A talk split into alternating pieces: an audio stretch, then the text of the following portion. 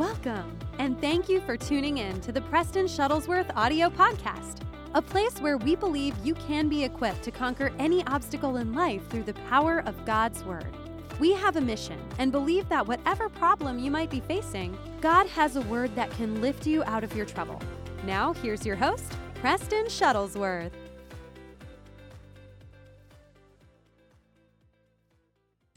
Hey, what's up? And welcome back to the podcast. Glad you're on with me today. I want to thank you for taking some time out of your day or night or afternoon to listen to this episode. And I'm very glad you're here because it's going to be a great episode because today uh, I'm going to be moving on to the next mentality of this series that I'm doing that I'm going to be developing into my first book by God's grace and mercy before the end of the year.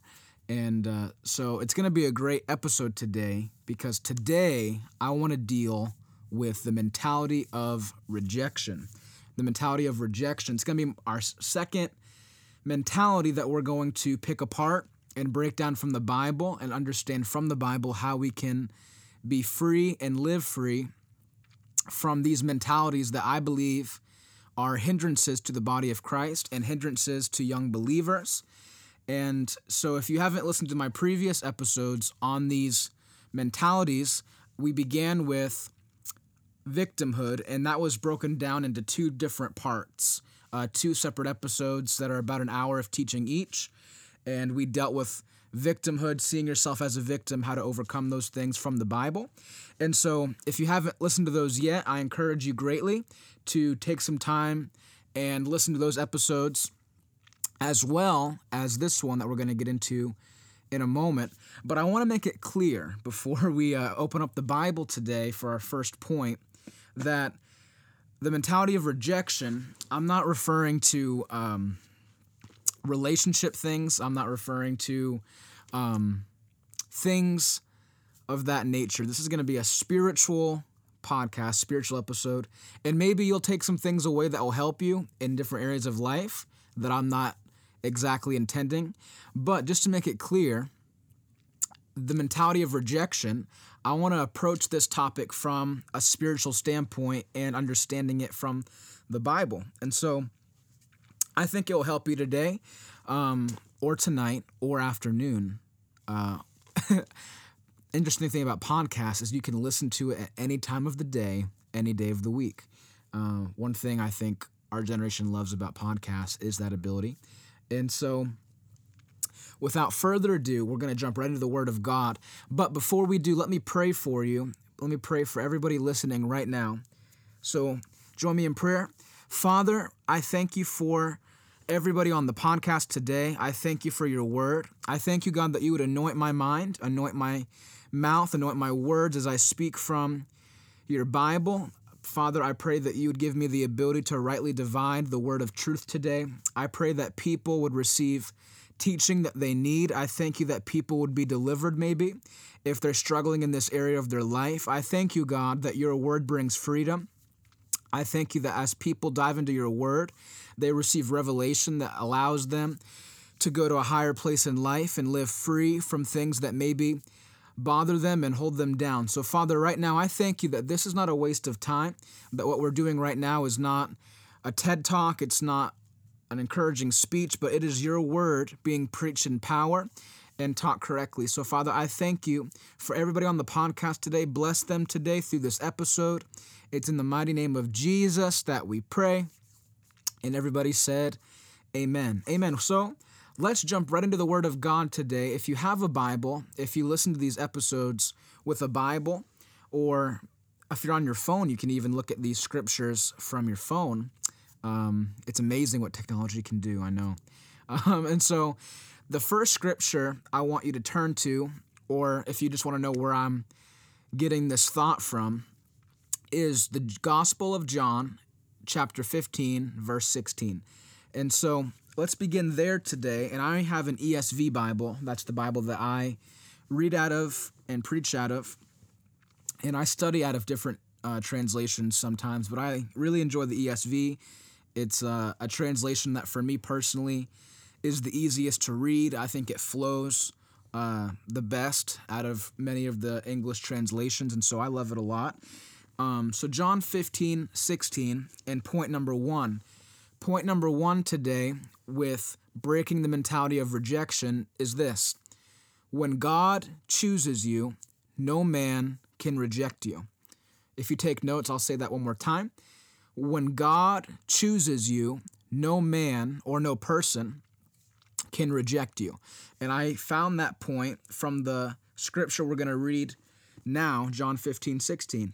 This is what the Bible says. This is actually Jesus speaking, by the way. Verse 16 You did not choose me, but I chose you and appointed you that you should go and bear fruit, and that your fruit should abide, so that whatever you ask the Father in my name, he may give it to you. I'm going to read that one more time. Verse 16 You did not choose me, but I chose you, and appointed you that you should go and bear fruit, and that your fruit should abide or remain, so that whatever you ask the Father in my name, he may give it to you. I want to uh, excuse my voice if it's a little hoarse today. Uh, I'm recording this after coming back from a prayer meeting at our church. And when we pray, we pray like Pentecostals. Um, and so if my voice is a little scratchy, that's why. Um, but that's a really powerful verse and a really powerful statement that Jesus makes there in the Gospel of John, John 15, 16, because it allows you to have the understanding that we didn't choose ourselves, if especially if you're in the ministry and even Christians.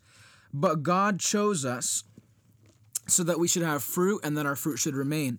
I think many times, and something that we can understand from the Bible, is that people feel rejected because they look at themselves or perceive themselves by everything else but by the Word of God and but by how God Himself views them. But when you begin to understand that your life, your calling, your destiny, who you are in God, really has nothing to do with you. But when God gets a hold of somebody's life, He can make that person whoever He wills them to be. God is a creator. God, the Bible says, as an example, is like a potter with clay. And if you don't understand what that example means, a potter with clay was somebody, or is still somebody, there are still people that use uh, clay and pottery and things like that.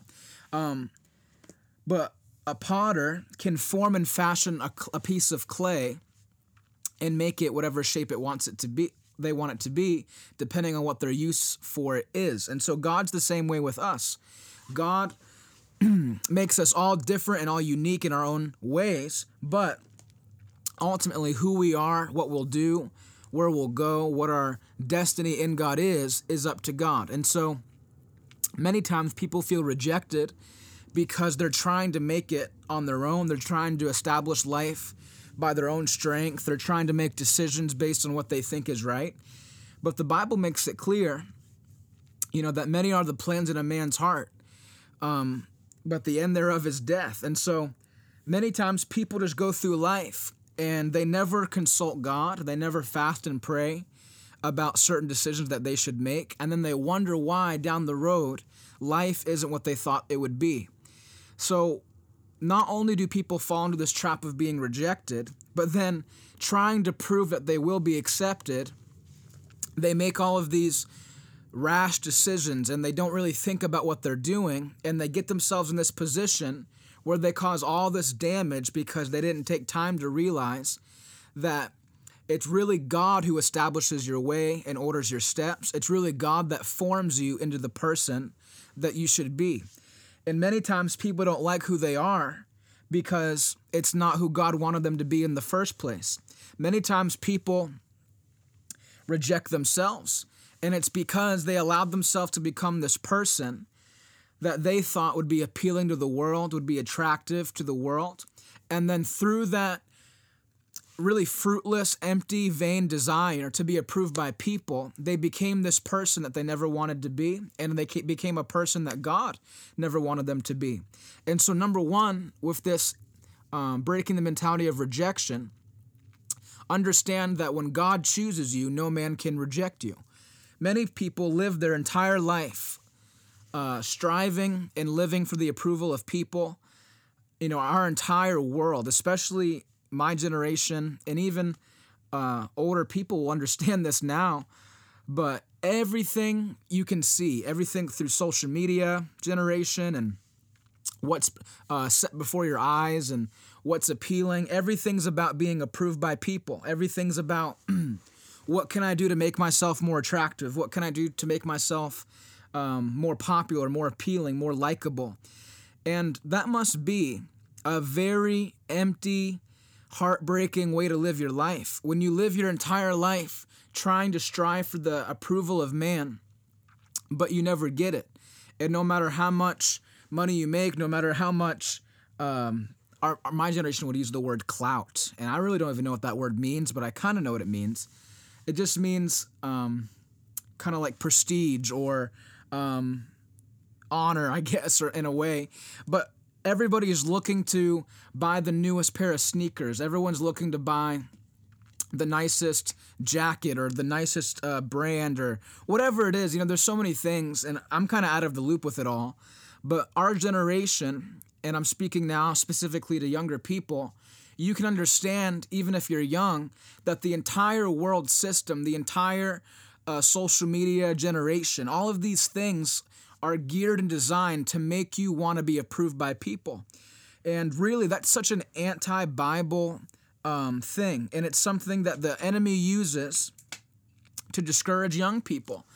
I mean, you can, I don't have the specific statistics in front of me, but suicide and depression and anxiety and panic attacks and nervous breakdowns, all of these things are running rampant through younger demographics right now and not just in the last year and a half with COVID and 2020 and all that stuff, but even before then, researchers were finding that younger people were coming to a point where they felt hopeless. I mean, suicide rates are higher now on younger demographics than they ever have been before.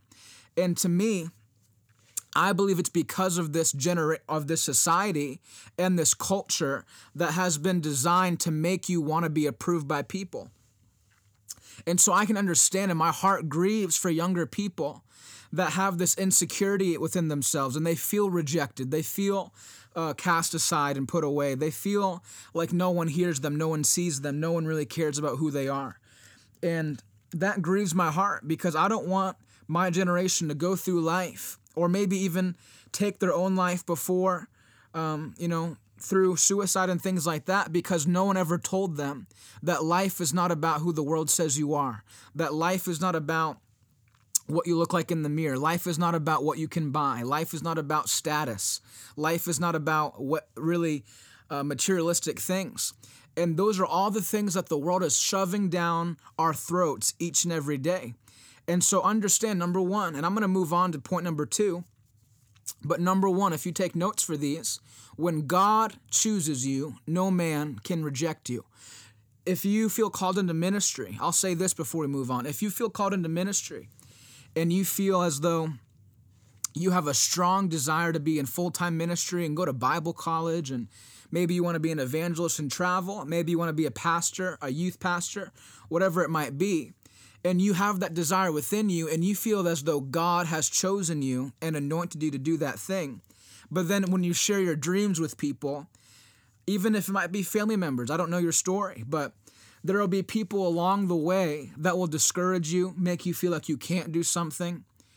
I mean, I remember obviously I'm not going to say who the person this person was specifically, and it wasn't uh, like a family member or anything like that.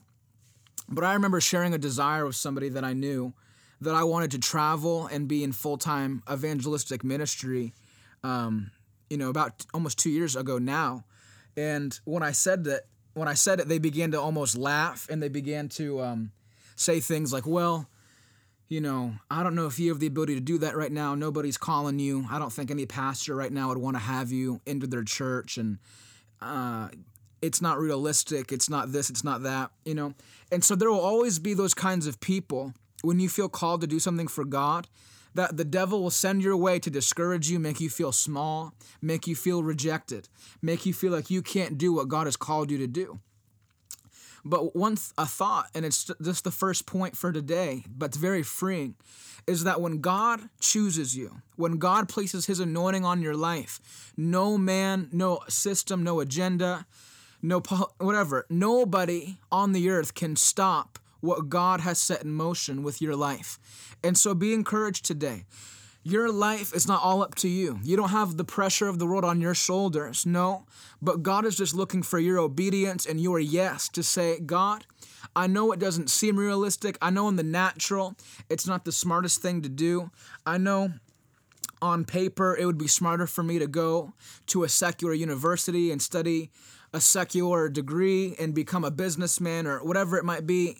In the natural, that looks like the best decision. But God, I choose based on your word, based on my prayer life, based on what you've spoken to me, to pursue that calling on my life with everything I have. And I'll, I'll leave everything behind me. I'll leave my friends, my family, my home, everything I've ever known. I'll leave it all to pursue you because I love you. And I know that if you're with me, then no man can reject me. I know that if you've sent me, nobody can send me back. And so when you get to that place in your life, you'll watch. I mean, you just begin to obey God, be sensitive to the Holy Ghost, what the Lord is leading you to do. And let me tell you something, you'll be shocked, you'll be amazed at what God will open up for you to do in your life. I mean, I can remember when God called me to launch an evangelistic ministry in in March, really of 2020, when COVID was just breaking out and it was just the beginning stages of this crazy world that we're now living in. And I felt the Lord very clearly speak to me that He wanted me to launch into evangelistic ministry and travel and preach to the lost and see people saved and preach to young people, preach youth camps. And listen, I had nobody calling me. I had no pastors on my phone, you know, wanting me to go and do meetings. I had just graduated Bible college and I was serving at my parents' church, but I knew what the Lord had told me to do. And it didn't take me calling people and begging for things to open up.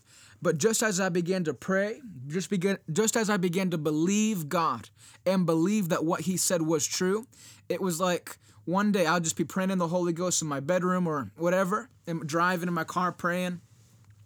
And a pastor that I've never met before, doesn't know my family, would text or call and organize something, and there'd be something that popped up here and there. And, you know, I wasn't taking over the world yet, but it was just a slow and steady revealing to me of what God was wanting me to do.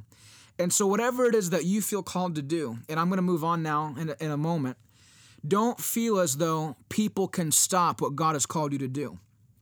You know, maybe your story is you want to go to Bible college, but your parents are very like pro education and they want you to get um, a degree in business or whatever architecture you know whatever it is and they value education so much that they are really against you going to bible college and studying for the ministry and they say things like well how are you going to make any money doing that and how is that going to be livable? And how are you going to be able to support a family one day and all of those thoughts even if it's from your own parents they're really discouraging thoughts sent to keep, like suppress you and keep make you feel like you can't do what God's calling you to do.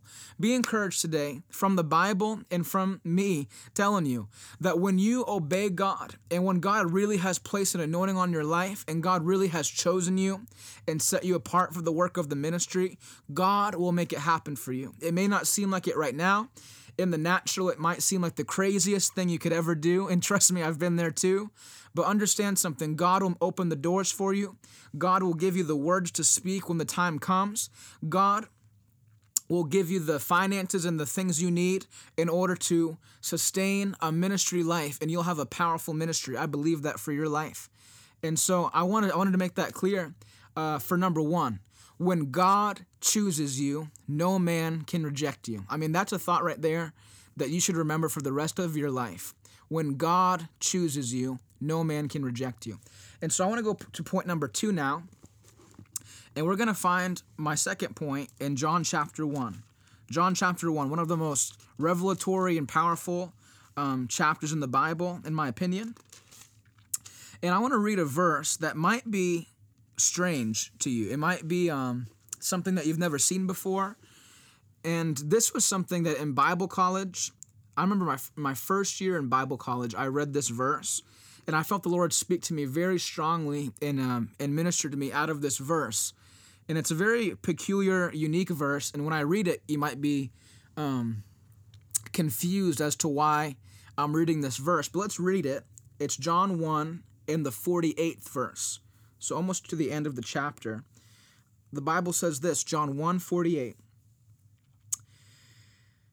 Oh, excuse me, let's begin in verse 47. Jesus saw Nathanael coming toward him and said of him, Behold, an Israelite indeed, in whom there is no deceit. Verse 48 Nathanael said to him, How do you know me? Jesus answered him, Before Philip called you, when you were under the fig tree, I saw you. That's Jesus speaking to, to Nathanael. So let's read that again. Verse 47 Jesus saw Nathanael coming toward him and said of him, Behold, an Israelite indeed, in whom there is no deceit. Verse 48 Nathanael said to him, How do you know me? Jesus answered him, Before Philip called you, when you were under the fig tree, I saw you. When I read that in Bible college, again, like I said, you, you might be kind of confused as to why I'm reading that with this topic today. But I remember reading that in Bible college and thinking to myself, how wonderful that is. That in the story, Jesus is selecting disciples here. Jesus is choosing people that will be his disciples. And um, many times, I'll say I'll just say this first. Number two, the number two point I want to make for today's episode is don't identify your choosing with man. And I say that because Nathaniel, his initial response to what Jesus said when he saw him was, How do you know me? And his assumption was that because Philip was called by Christ, that Nathaniel was kind of just clumped in and thrown in together with when Jesus called Philip. But I love how Jesus made the clarification and the distinction that before Philip saw you, I saw you. Before Philip saw you, I saw you. And this ministered to me in Bible college because, and I, I believe it will for a lot of people that are listening right now, because I come from a ministry family. You know, my my family has been in ministry for generations, and my grandfather was a great pastor and preacher, and all my uncles, all of my cousins, all of my siblings, all full time ministry, all have powerful, unique gifts, either preaching or leading worship or on a staff full time somewhere at a church. And growing up, I had this tendency to think to myself, you know, like, why does God need me? And I had this thing, almost like Nathaniel, where he almost tried to identify who he was in his choosing with another person, another minister, another uh, person that was close to him. And he thought, well, you know, Jesus only wants me because I know Philip. But I love how Jesus made the distinction that it wasn't because of his relationship or proximity to Philip, but it was because Jesus saw something personally in Nathaniel that was unique to him and specific to him. And so for me, I had to come to that realization, and I did my first year of Bible college because even though I went to Bible college, there was a lot of things I didn't understand. Even though I was pursuing the call of God in my life and I knew God had called me, there were so many things I needed to learn about myself and who God wanted me to be as a young man of God. And I'm still learning every day and I still study and there's things I learn every day. But one thing that I think will help you a lot is don't identify your calling, your choosing, your acceptance with a person. Because when you do that, you have a tendency to examine yourself and feel insignificant, to feel like you can't offer something that's valuable. But understand something when Jesus calls you, he calls you because of you, not because of your family, not because of where you come from, not because of your race or anything like that. No, God, Jesus, when he calls people to serve him and be in the ministry and to do things for him, he calls you because there's something specific about who you are that's valuable to Him. There's something specific about how you interact with people, how you speak, how you conduct yourself that God says, you know, there's something unique about this individual that I can use for my glory. And so, as you develop that personal relationship with God, you'll become more aware and understanding of what that specific thing is. I don't know what that thing is. Again, I can't tell you. I say it a lot, but I can't tell you what you're called to do. I don't know the dreams that are in your heart. I don't know what Bible college maybe the Lord's speaking to you to go to. I don't know any of those things, but what I do know and what I can tell you as a word of advice from the Bible and with dealing with this subject of rejection and dealing with it is that once you identify your calling with a personal relationship with Christ Jesus and you say, God, thank you that you've reserved me for this period of time on the earth for a reason. Thank you, God, that my life is valuable. Thank you, God, that my gifts are valuable. Thank you, God, that you're opening doors specifically for me not because of someone on the earth, not because of where I come from, but God, I thank you that you're opening doors for me because you love me personally, because you have something unique for me personally. And when you begin to understand those things and pray that way, you'll never deal with that kind of rejection because God will never reject you. And so if you try to identify your calling with a person, you will feel rejected. You will you will feel less than. Why? Because you're comparing yourself to someone else. You're comparing your gifting to someone else. Nathaniel was comparing himself in that moment to Philip. But Jesus said, "No, wait a minute. I'm not saying it was because of your proximity to Philip. I'm not saying it was because of your relationship with Philip. No, but when I saw you, I saw you before Philip ever saw you. And that's something you have to grasp for yourself in your spirit. That what you are, who you are, what you're going to do for the Lord, it's something that God has reserved specifically and uniquely for you, your personal identity. And maybe, and I'm going to deal with this in later points, but you need to find out who you are. You need to find out who you are in Christ and then live that out fully every single day. Because one thing that I think is a huge problem in our generation and I keep, always say that, but I know there's people that are older that listen to these as well. Older people deal with this. Older people go through their whole life and they never understand this. But people don't even know who they are. People don't know their identity. People don't know their role in the body of Christ. And that must be the most frustrating. And I know it is because I've been there. My teenage years, my early Bible college years, I didn't know. I didn't know specifically what God wanted me to do, who I was, things like that. But as you begin to find those things out, it unlocks a freedom in you where you just believe in yourself and you have a confidence and a self confidence because you know that God has reserved you for something specific and that you don't do it in your own strength, but the Spirit of God gives you the ability to do it effectively and with success, and you'll have fruit in your life. And so, number two, don't identify your choosing with man. Number one was when God chooses you, no man can reject you. Number two, don't identify your choosing with man. And so I'm going to move on to point number three. I have seven points for today, if you're wondering. So, point number three, I want to find this in the life of Gideon. The life of Gideon, which is in Judges. Judges chapter 6 specifically is where I'm going to be reading from. And uh, interesting because the first podcast I ever put out um, on these um, episodes, I read from this portion of scripture, and I love this. I love uh, Judges 6 right here, where God calls Gideon. Um, because I was dealing with calling in that episode um, for younger people. Um, you know, you feel young and you're called. Now what? And so, Gideon is a great place to go in the Bible when dealing with how God chooses people. And I know this episode is about rejection, but I'm not really dealing with the harsh aspects of rejection. I think we all know what those things feel like. I'm going to break this down and break the mentality through choosing because God's all about choosing. God's all about um, choosing people that will be useful for him in his kingdom. And so the way you go about defeating rejection is you understand you're chosen and you understand how God chooses. And so let's find out a different point, uh, our third point for today, which is refuse to see yourself the way people will choose to see you as. Refuse to see yourself the way people will choose to see you as. And we're going to find that in Judges chapter 6. And I want to begin reading my voice, man. I want to begin reading in verse 11. Uh, verse 11, the Bible says this Now the angel of the Lord came and sat under the terebinth at Ophrah, which belonged to Joash the Abiezrite, while his son Gideon was beating out wheat in the winepress to hide it from the Midianites. And the angel of the Lord appeared to him and said to him, The Lord is with you, O mighty man of valor. And Gideon said to him, Please, my Lord, if the Lord was, is with us, why then has all this happened to us?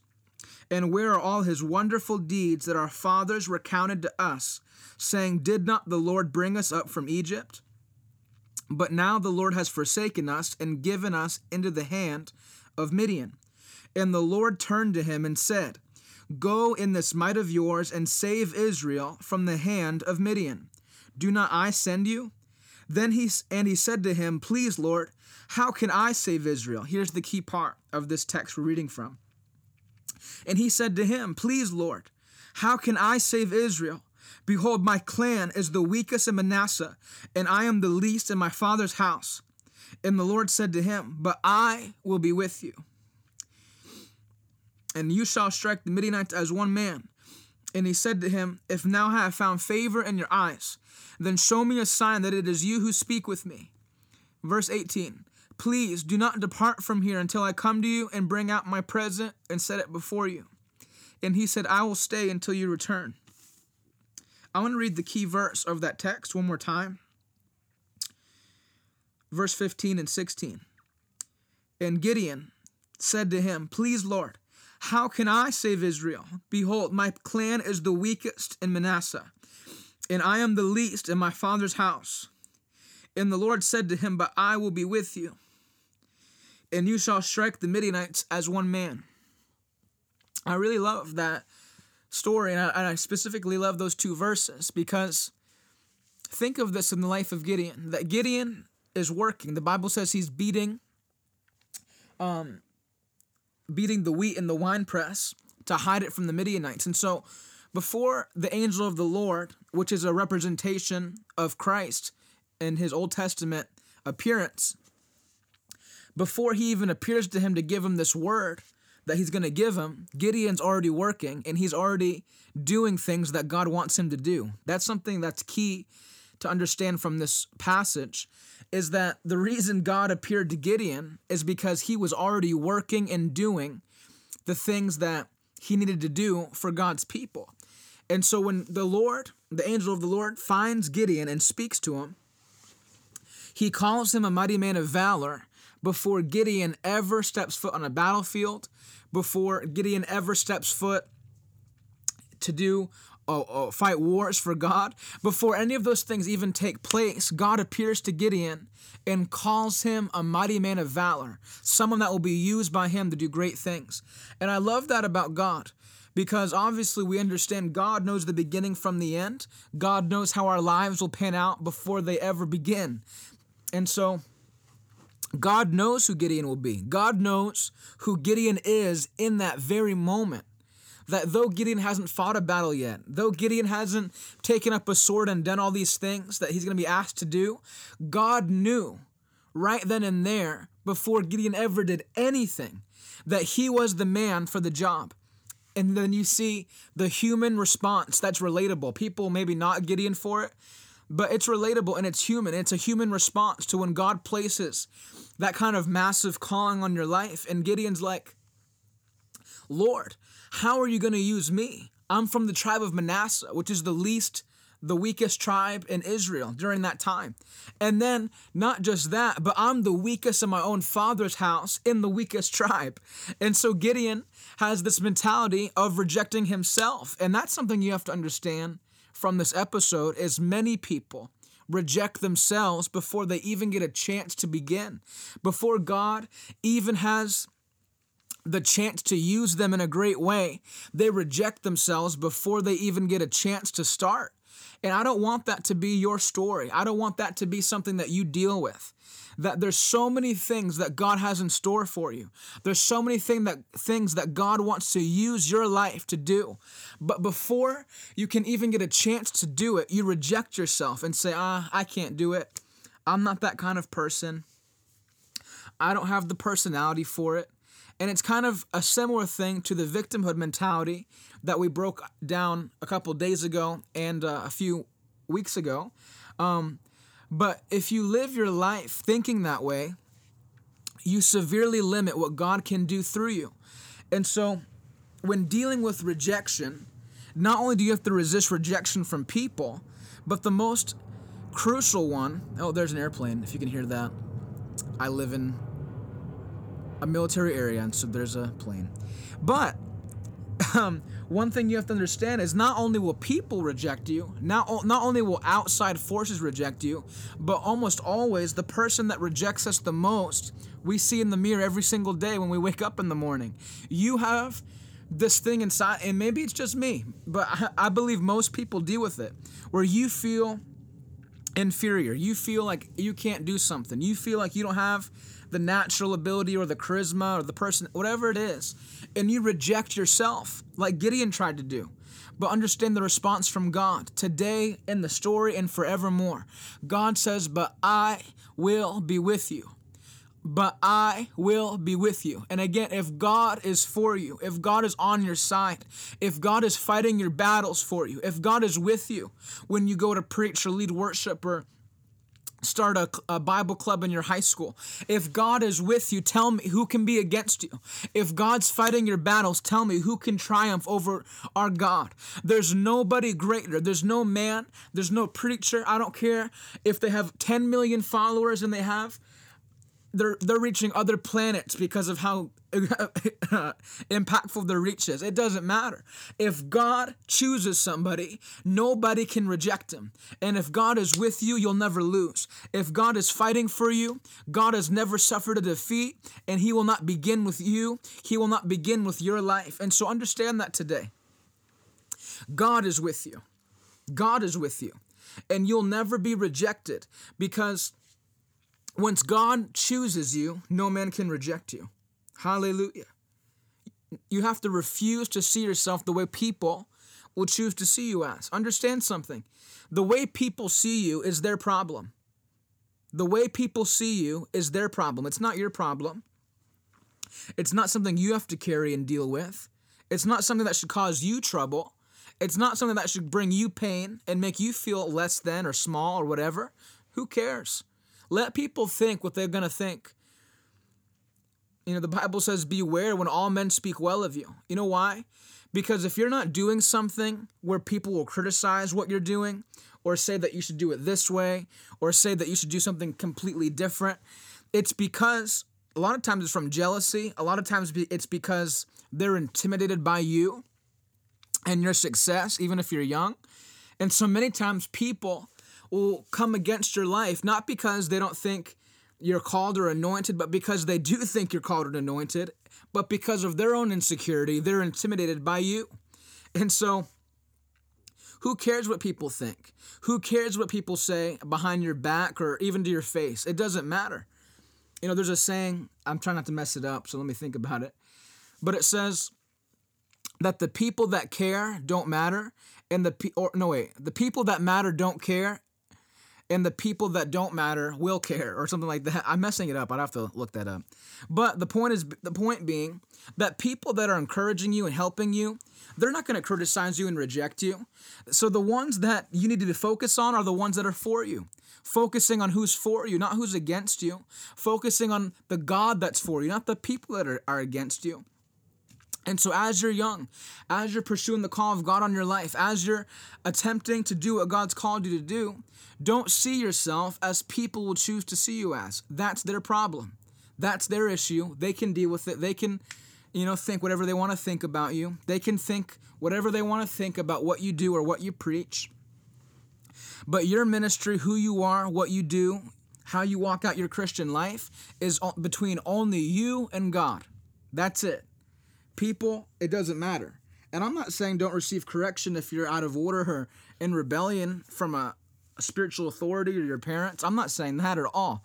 I'm not saying be rebellious, but I'm saying the people that come against you and you're doing right, you're obeying the word, you're um, preaching correctly, you're doing all the things that you're supposed to be doing, and then they still reject you and criticize you. Who cares, man? Let it just fall off your back. You know, it doesn't matter. Don't dwell on it and think about it and wonder why they think that and you know, and then you try to change who you are to make yourself more appealing to them. It's a huge mistake. You know, what can I say to make them like me? How can I change my style to make them like me?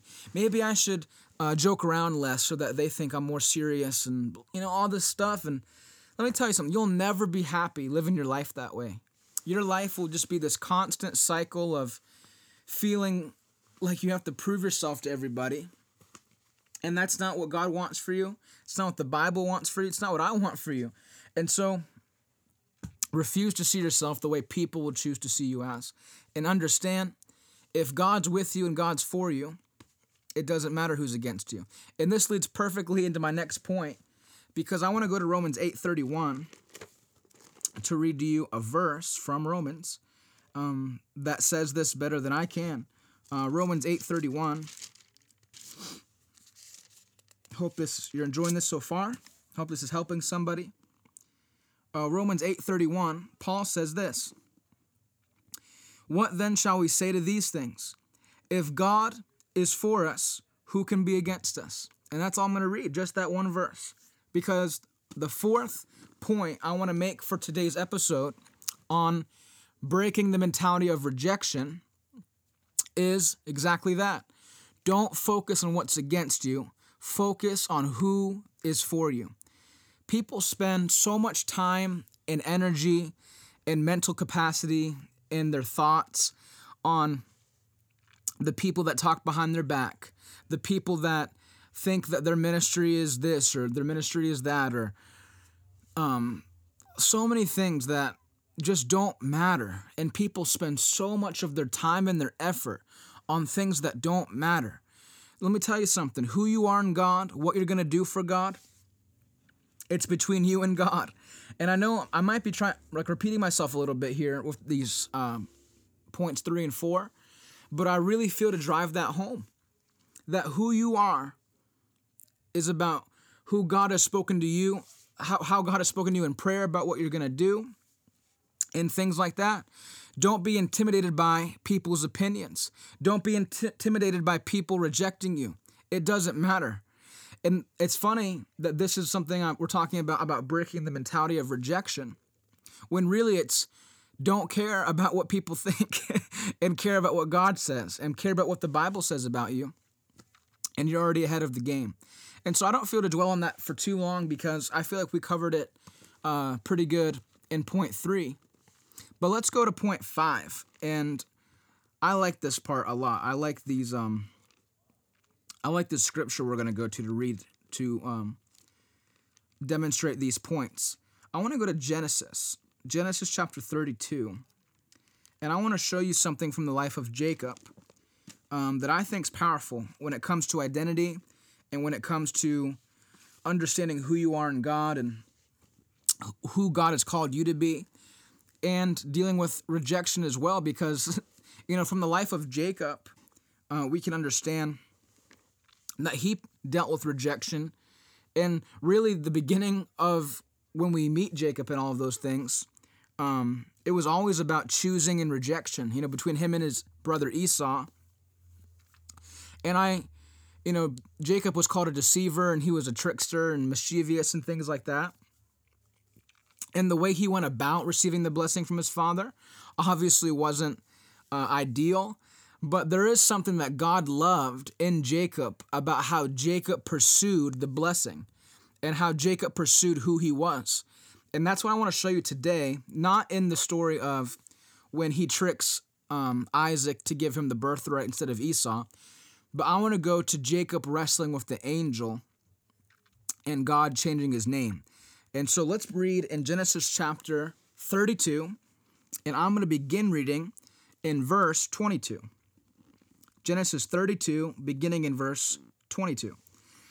The Bible says, The same night he arose and took his two wives, his female servants, and his eleven children, and crossed the ford of the Jabbok, or Jabbok, I don't know. Verse 23 He took them and sent them across the stream and everything else that he had. And Jacob was left alone. So that's one thing about identity, because understanding the story, Jacob's about to receive a new identity, and you can't get it when you have all these things around you. Almost always, and this was it was this way for me, and I think it would be this way for you as well. You find your identity in personal dedication and prayer time, isolation, being alone with God, and allowing God to speak to you.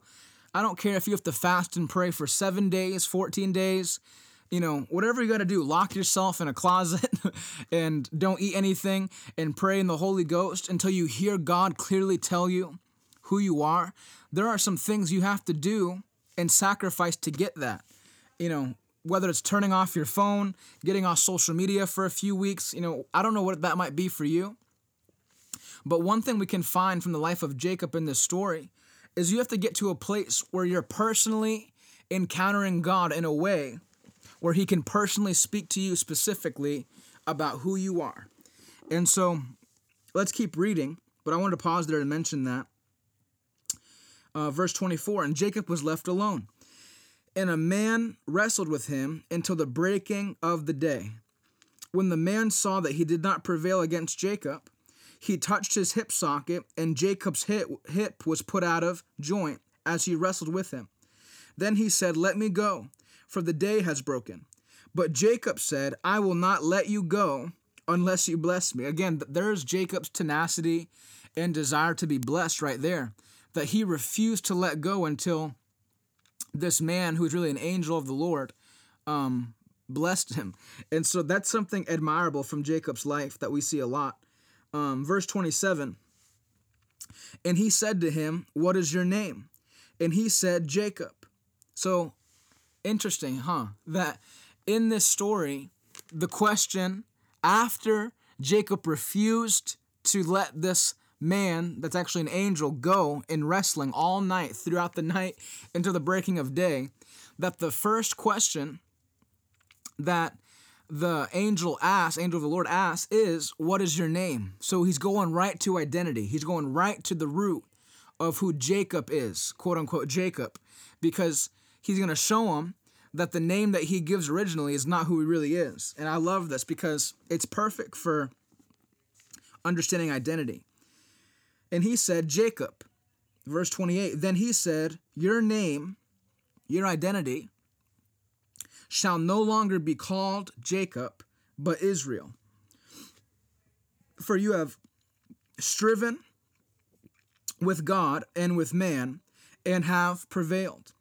Then Jacob asked him, Please tell me your name. But he said, Why is it that you ask my name? And there he blessed him.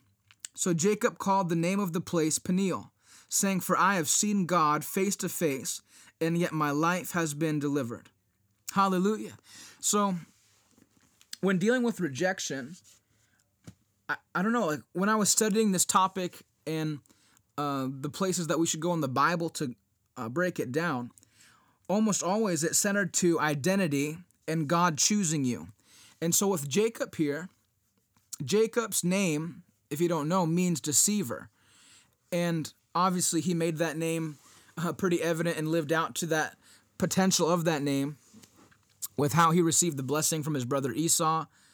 Oh, not from his brother Esau, but um, from his father Isaac, and uh, tricked Esau into giving it to him through giving him the bowl of beans and all of that kind of stuff. But here, God changes his identity through um, giving him a new name. And so that's something again that's so crucial in understanding how to break this mentality of rejection. And so, uh, if you ta- if you take notes, the fifth point and the sixth point are both in this text that we're reading. Um, the fifth point is pursue your identity, and I'll and I'll uh, talk about that for a little bit. Pursue your identity. Many people don't even place any desire on pursuing who they are. You know, they just go through life, go through the motions, and never truly understand who they are, why they're on the earth, why, you know, what tasks uh, God wants them to accomplish while they're on the earth. And it's very sad that there are people that will live their whole life and they never set aside time with God, personal prayer time, reading the word to pursue who they are in God. And so, number five, the fifth point for today's episode on the podcast today is pursue your identity. Whatever it is. Again, I can't tell you what your identity is. Um, I can't explain that to you. I, I, I'm not God. But what I can encourage you with from the Bible today is pursue it. And again, if that means you have to uh, shut yourself out from the world for a little while, if you need to fast and pray for 21 days or uh, whatever it is, get close to God. Put on preaching for hours and hours a day. I love doing that. Um, you know, instead of watching Netflix for 17 hours a day, why not put on your favorite preacher and listen to him for 17 hours a day and get the word pumped into your spirit and be encouraged and uh, be sensitive to the Holy Spirit and understand what the Lord's trying to speak to you. Get a notepad out and a pen, or nowadays, um, an iPhone or an iPad or whatever, and just be in meditation for a bit.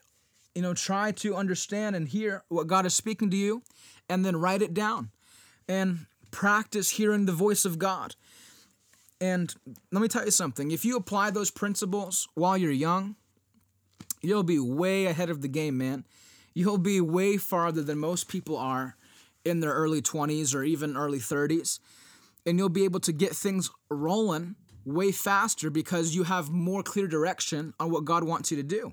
And then when you have that clear direction, you won't suffer frustration and uh, an annoyance because you know you're trying so hard, you're pushing so hard, you have so much zeal for God, but it seems like everything that you apply your hand to do and give effort to it doesn't work out for you there's no success in it well that's because m- most of the time people just do things to do things and they don't pray and seek god's direction about what specifically god wants for them to do but once you have that and once you understand your purpose and calling then you have the freedom to go full force into what god wants you to do it's like the bible says um, you know, write the vision and make it plain, that those that read it may run. And so when the vision's plain, when you have a clear picture of what to do, that's when you have the acceleration to run after and pursue with everything you have what God wants for your life. It's a very uh, frustrating place to be in life when you have like 17 different things that you think could be possible options. And now it's like Russian roulette and you just got to decide which one to do and you don't know exactly which one God wants for you and it's very confusing, it's very frustrating because you have all these options but no clear direction. Um, I would recommend a book by Kenneth Hagin, and if you don't know who Kenneth Hagin is, uh, you need to. He's an awesome, he or he was, he's in heaven now. He was an awesome faith preacher and wrote a lot of great books. Uh, but there's a book by him called Plans, Purposes, and Pursuits. And in that book, he talks about how at the beginning of every year, he'll pray and fast and ask the Lord clearly for direction about what uh, direction he wanted the ministry to go in. And that after he received that plan from God, he would go after it. Um, but many people, through their zeal and excitement and their fervency, go after something without understanding the plan of what God wants for them to do. And uh, I'm not trying to criticize people that are doing things for God. Um, I don't like doing that. I, I never feel right doing that. Um, but you have to understand specifically what God wants for you to do. Because if God's called you to youth pastor, but you're trying to open up a homeless shelter and feed the hungry, and then you wonder why you can't get a building to do that and you don't understand why uh, i don't know you haven't met your spouse yet or something like that well it's because you're not in the right place and you're not doing the right thing. And so one thing uh, kenneth hagin talked about in that book is that he was a traveling evangelist while he was a young man and uh, he was struggling. He, he couldn't get things going. Um, there was no breakthrough in his meetings and things like that. But then he felt the Lord speak to him to not be an evangelist as much as be a teacher of the word of faith.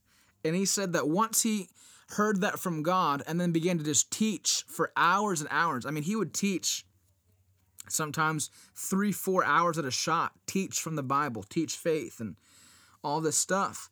Then he talks about how that broke through his ministry. And just from him teaching, people were getting set free, people were getting delivered, people getting saved in, in his meetings, and that broke through for his ministry as a young man.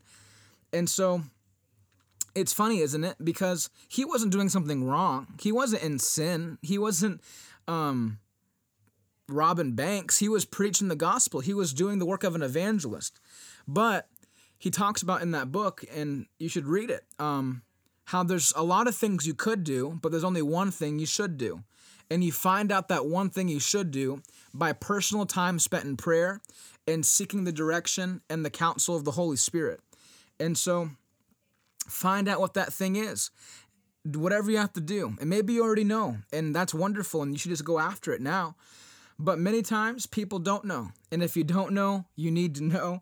Fast, pray, put on preaching, uh, meditate upon the Word of God, be sensitive to the leading of the Holy Spirit, and find out what God wants you to do and pursue your identity.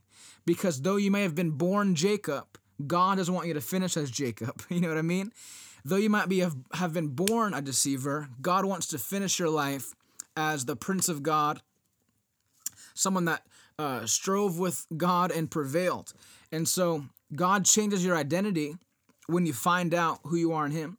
And so that's number five pursue your identity. And then number six, the sixth point from the same text that we're reading from is claim who you are. Claim who you are.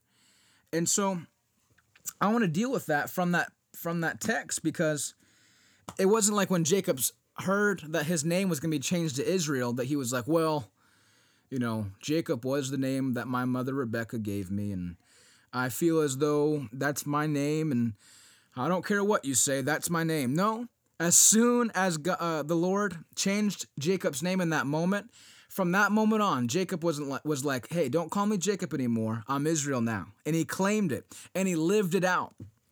And so not only do you have to pursue your identity and find out who you are, but then once you find it out, live it and believe it and have the confidence of who you are every single day. Don't feel ashamed by who you are.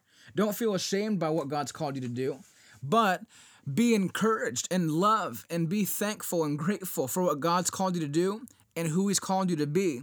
And you'll never feel that rejection because once you have that personal inner peace and joy and contentment and satisfaction, of who God has made you to be, you won't care if people reject you. You won't care if people criticize you because their opinions don't matter. And you claim who you are because you pursued your identity uh, through prayer and fasting and sacrificing whatever you had to do to find out who you were. So that's number five, pursue your identity. And then number six, claim who you are. That's number six. And so I want to close today's episode. I want to close today's episode by reading out of Revelation chapter 2 in verse 17. And so if you're still with me, I want you to turn and find with me Revelation in the second chapter, in the 17th verse. Revelation chapter 2, verse 17. The seventh point for today, the final point for this section of the mentalities, and specifically the mentality of rejection, is number seven live for eternity. Live for eternity. And I want to find that in Revelation 2:17. Revelation 2:17, the Bible says, "He who has an ear, let him hear what the Spirit says to the churches. To the one who conquers, I will give some of the hidden manna." And then here's the key part of the verse, "And I will give him a white stone with a new name written on the stone that no one knows except the one who receives it." Let's read that one more time together. Revelation 2:17. He who has an ear, let him hear what the Spirit says to the churches. To the one who conquers, I will give some of the hidden manna, and I will give him a white stone with a new name written on the stone. A new name written on the stone that no one knows except the one who receives it. So, closing today's episode, and the final point, the seventh point of breaking the mentality of rejection is live for eternity. I wanted to mention this at the end because, first of all, if you live for eternity and you place your values on things that have eternal value, you'll you'll like jump right over rejection because this world though you have a task though you have a mission though you have goals though there are things that God wants to use you to do while you're on the earth you have an understanding that this world and where you are now this uh, present time and you being in a physical body you know it will come and go. Time will pass but there's an eternity to, to gain.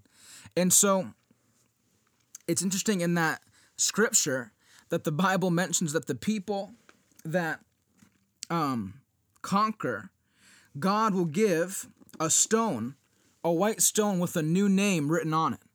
And so people get so concerned with who they are on the earth. People get so concerned with who they're born as, what color their skin is, uh, what place in the world they were born, whatever so many things in the physical and the natural realm that people focus on uh, when it comes to who they are. And I'm not saying to be ashamed of who you were born as or things like that.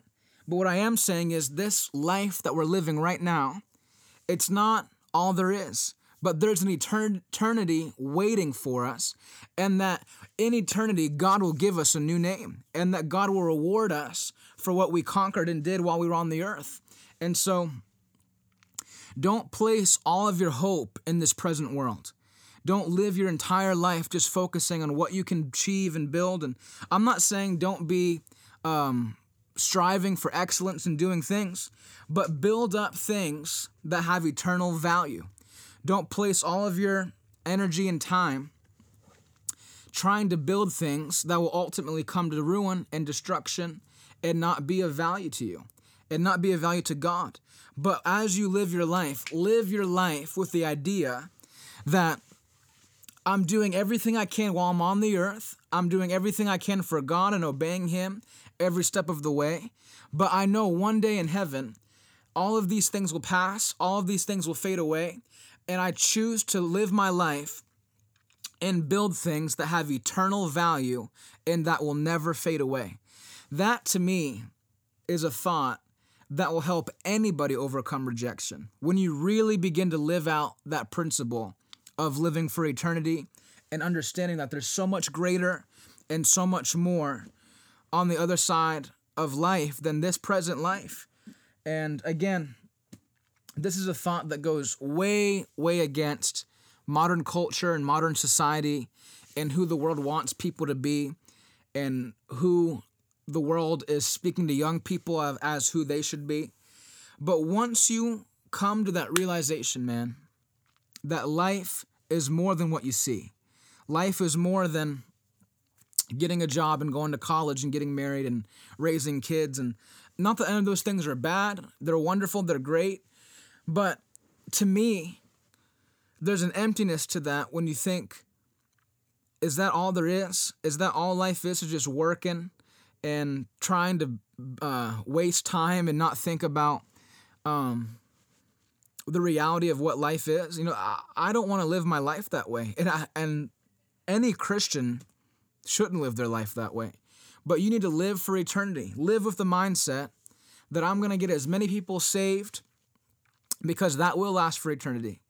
I'm going to preach to as many people as I possibly can because the effects of that will last for, for eternity. But don't put yourself in this place where you're trying to gather up all of these eggs into this one basket. And then when the time comes for you to be raptured or or pass away, and then you realize that all of your time, all of your effort, your entire life was spent building something that didn't really matter at all. I don't want that to be your story. I want you to be able to say that you lived for eternity. And then when you get to eternity, God will give you a new name. God will give you a brand new identity that's even better. And uh, the Bible says that no man will know that name except you and God. And I don't know, I find that very interesting and powerful that the Bible says that about our identity in heaven and how things will be so much different once we're there.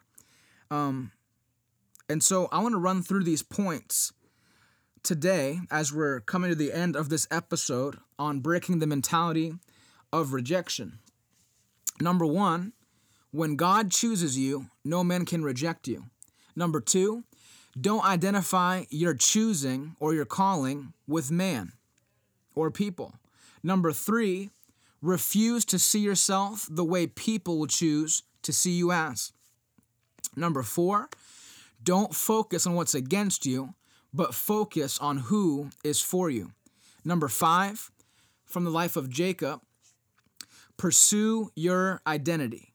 Number six, claim who you are. And then finally, number seven, we just finished it live for eternity. And so let's pray together. Father, right now, I thank you for the time spent in the Word today on the podcast. I thank you, God, that people received the Word. I thank you that it encouraged somebody. I thank you that it helped somebody.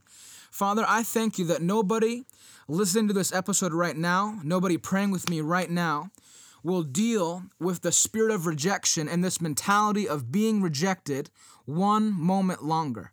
I thank you, God, right now that there will be deliverance and testimonies in people that have come to the realization that they don't have to feel rejected one moment longer because of the efforts put into this podcast today. I thank you, God, that your word shall always produce fruit and bear fruit.